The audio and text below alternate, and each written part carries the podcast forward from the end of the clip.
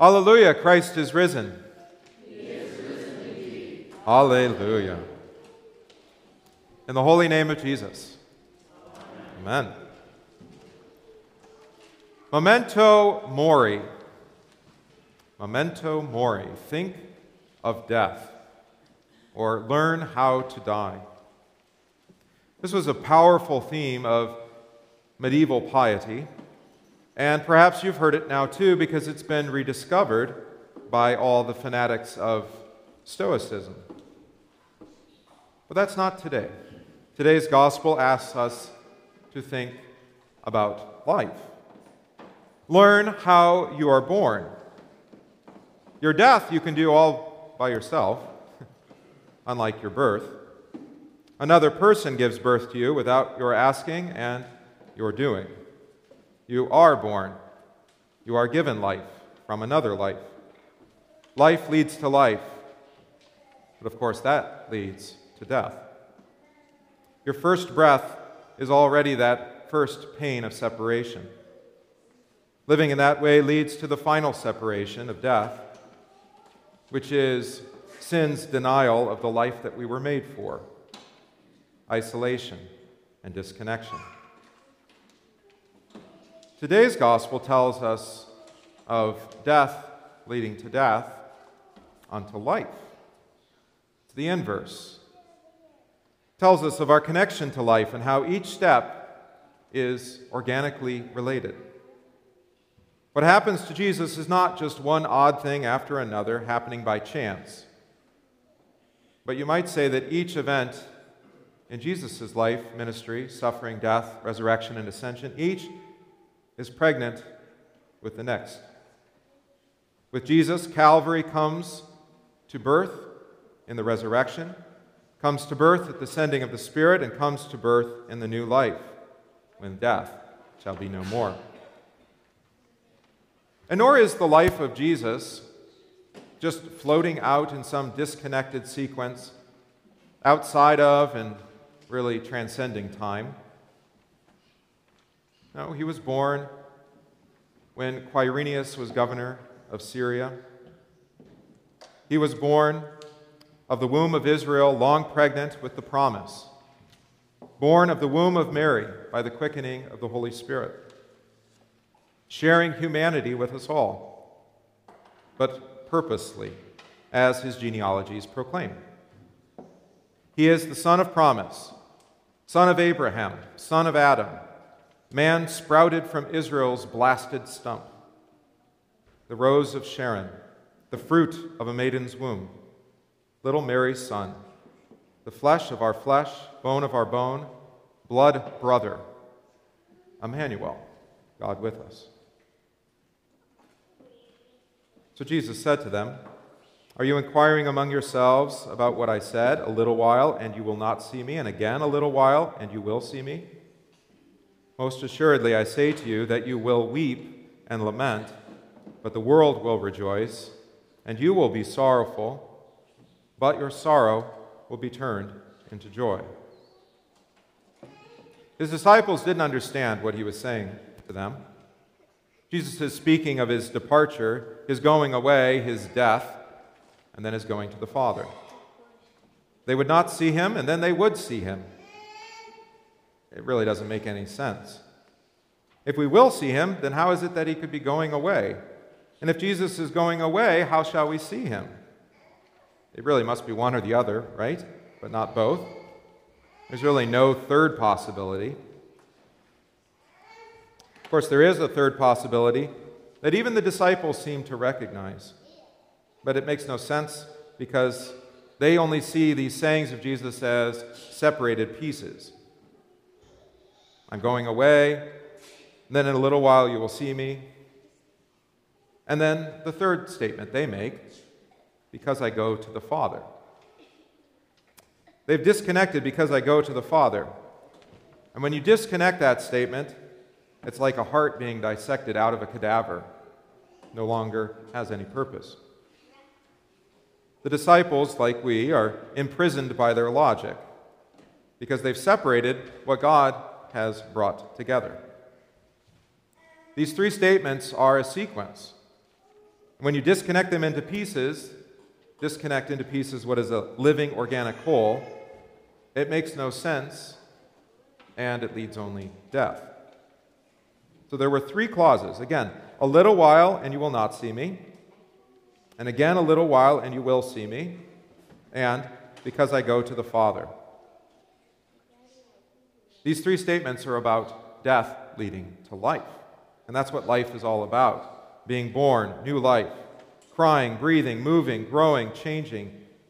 Each step in our lives pregnant with the next. And yet for Jesus, the order of operations doesn't make sense.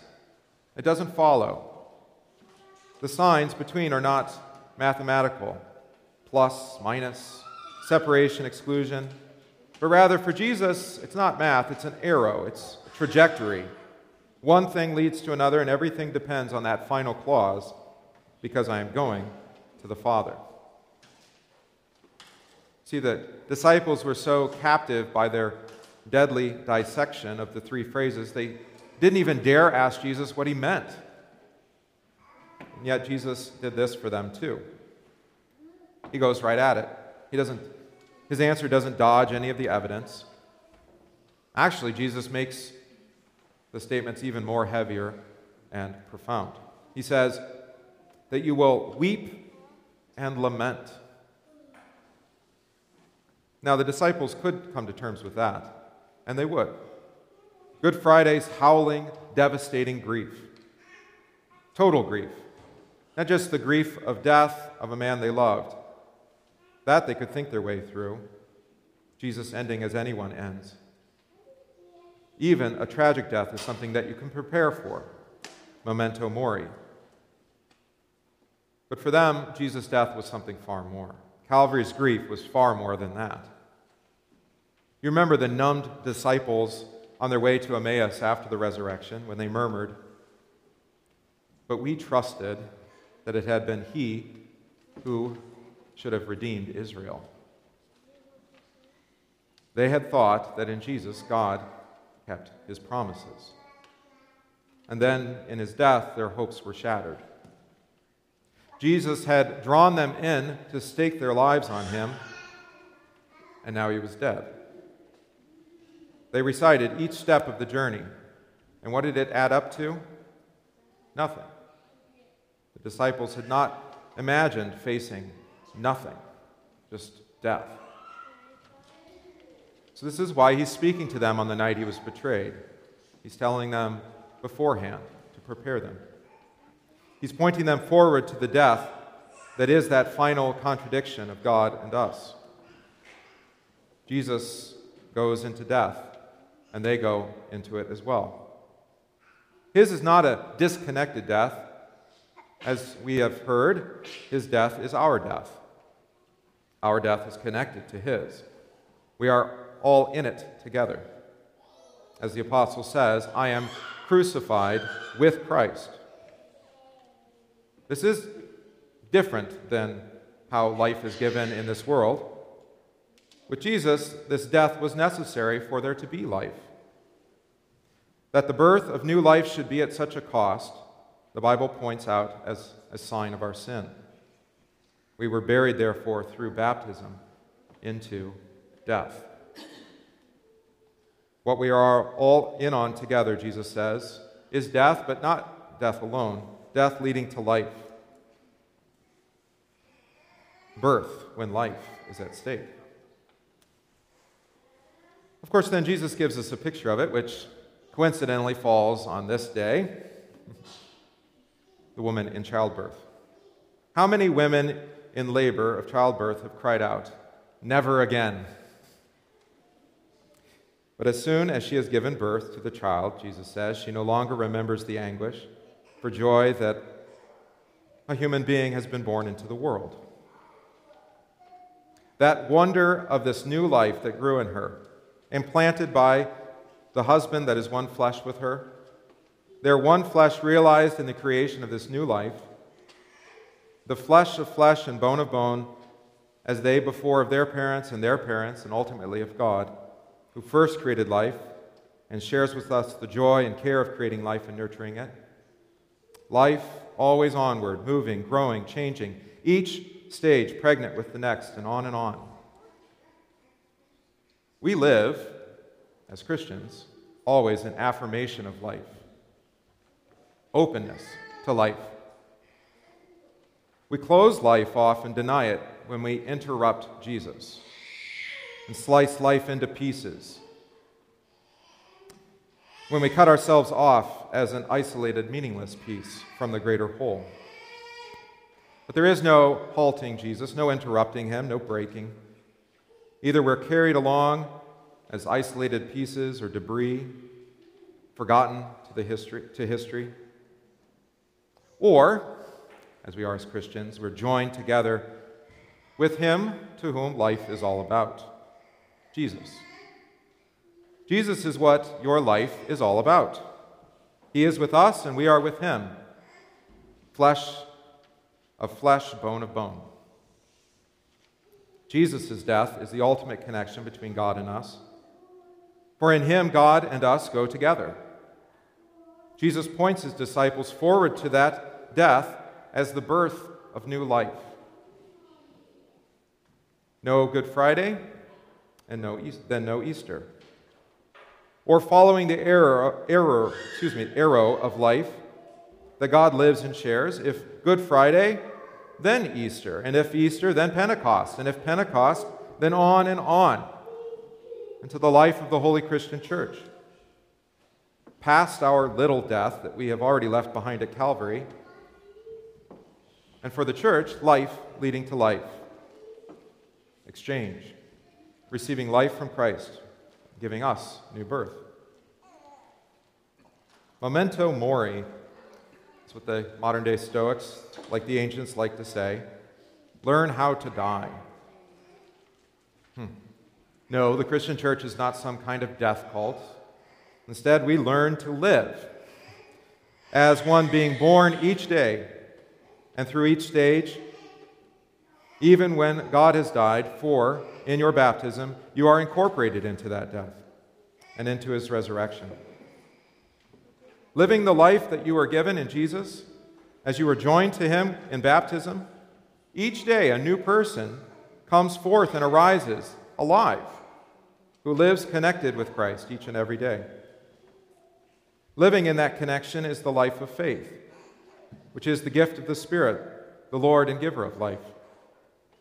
The Spirit gives us life. He breathes upon us new life each morning as he gives us Christ, binding us in and with him through death and resurrection at baptism. For we are not at Calvary or at the empty tomb. For out of Good Friday came Easter, and out of Easter came Pentecost. And then the life of the church moved forward, not backward. Just before today's gospel, Jesus said, "It is to your advantage that I go away, for if I do not go away, the Helper will not come to you. But if I depart, I will send him to you." It is to your advantage that I go away, he said earlier. We live now in advantageous times in the life of the church. Our advantage is always more of Jesus, not less. Going backwards would be less.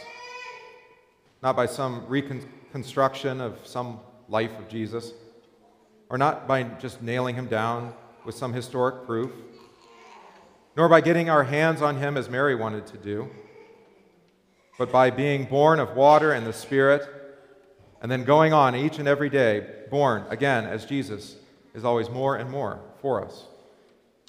"You will see me," Jesus promised, for he promised that his Spirit would show him to us and tie us in him. We see Jesus today in his words, which are alive with the Spirit. For Jesus said, "It is the Spirit who gives life. The words that I speak to you are spirit, and they are life." The Spirit's words are giving life.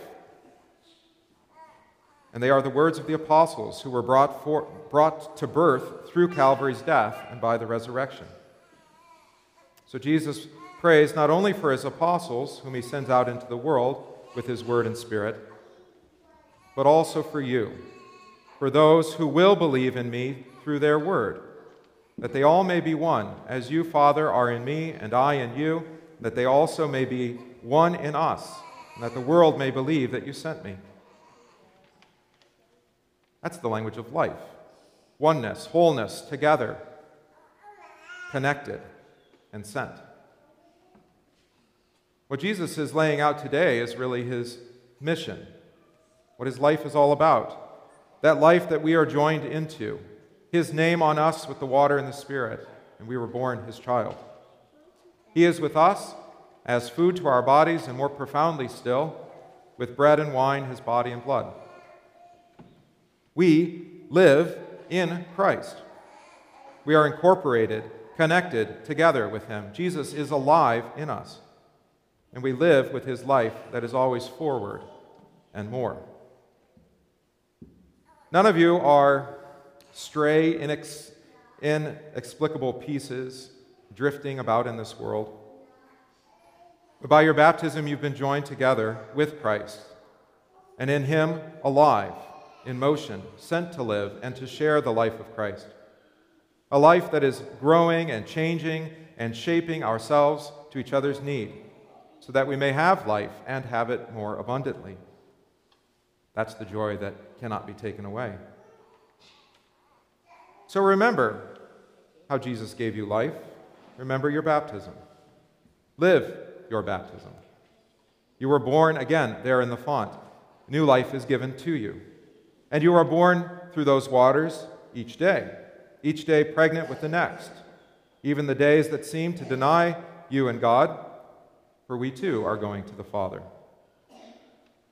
Quickened by the Spirit, we go with Christ, who promised, I will see you again, and your heart will rejoice, and your joy no one will take with, from you. In the holy name of Jesus, amen.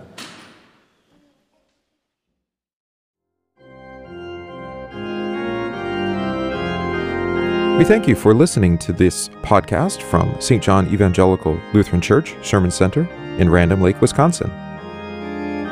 If this podcast is of benefit to you, please consider supporting the work of Saint John by visiting S T John random lake dot org, that's S T John random lake dot org slash support, and give today.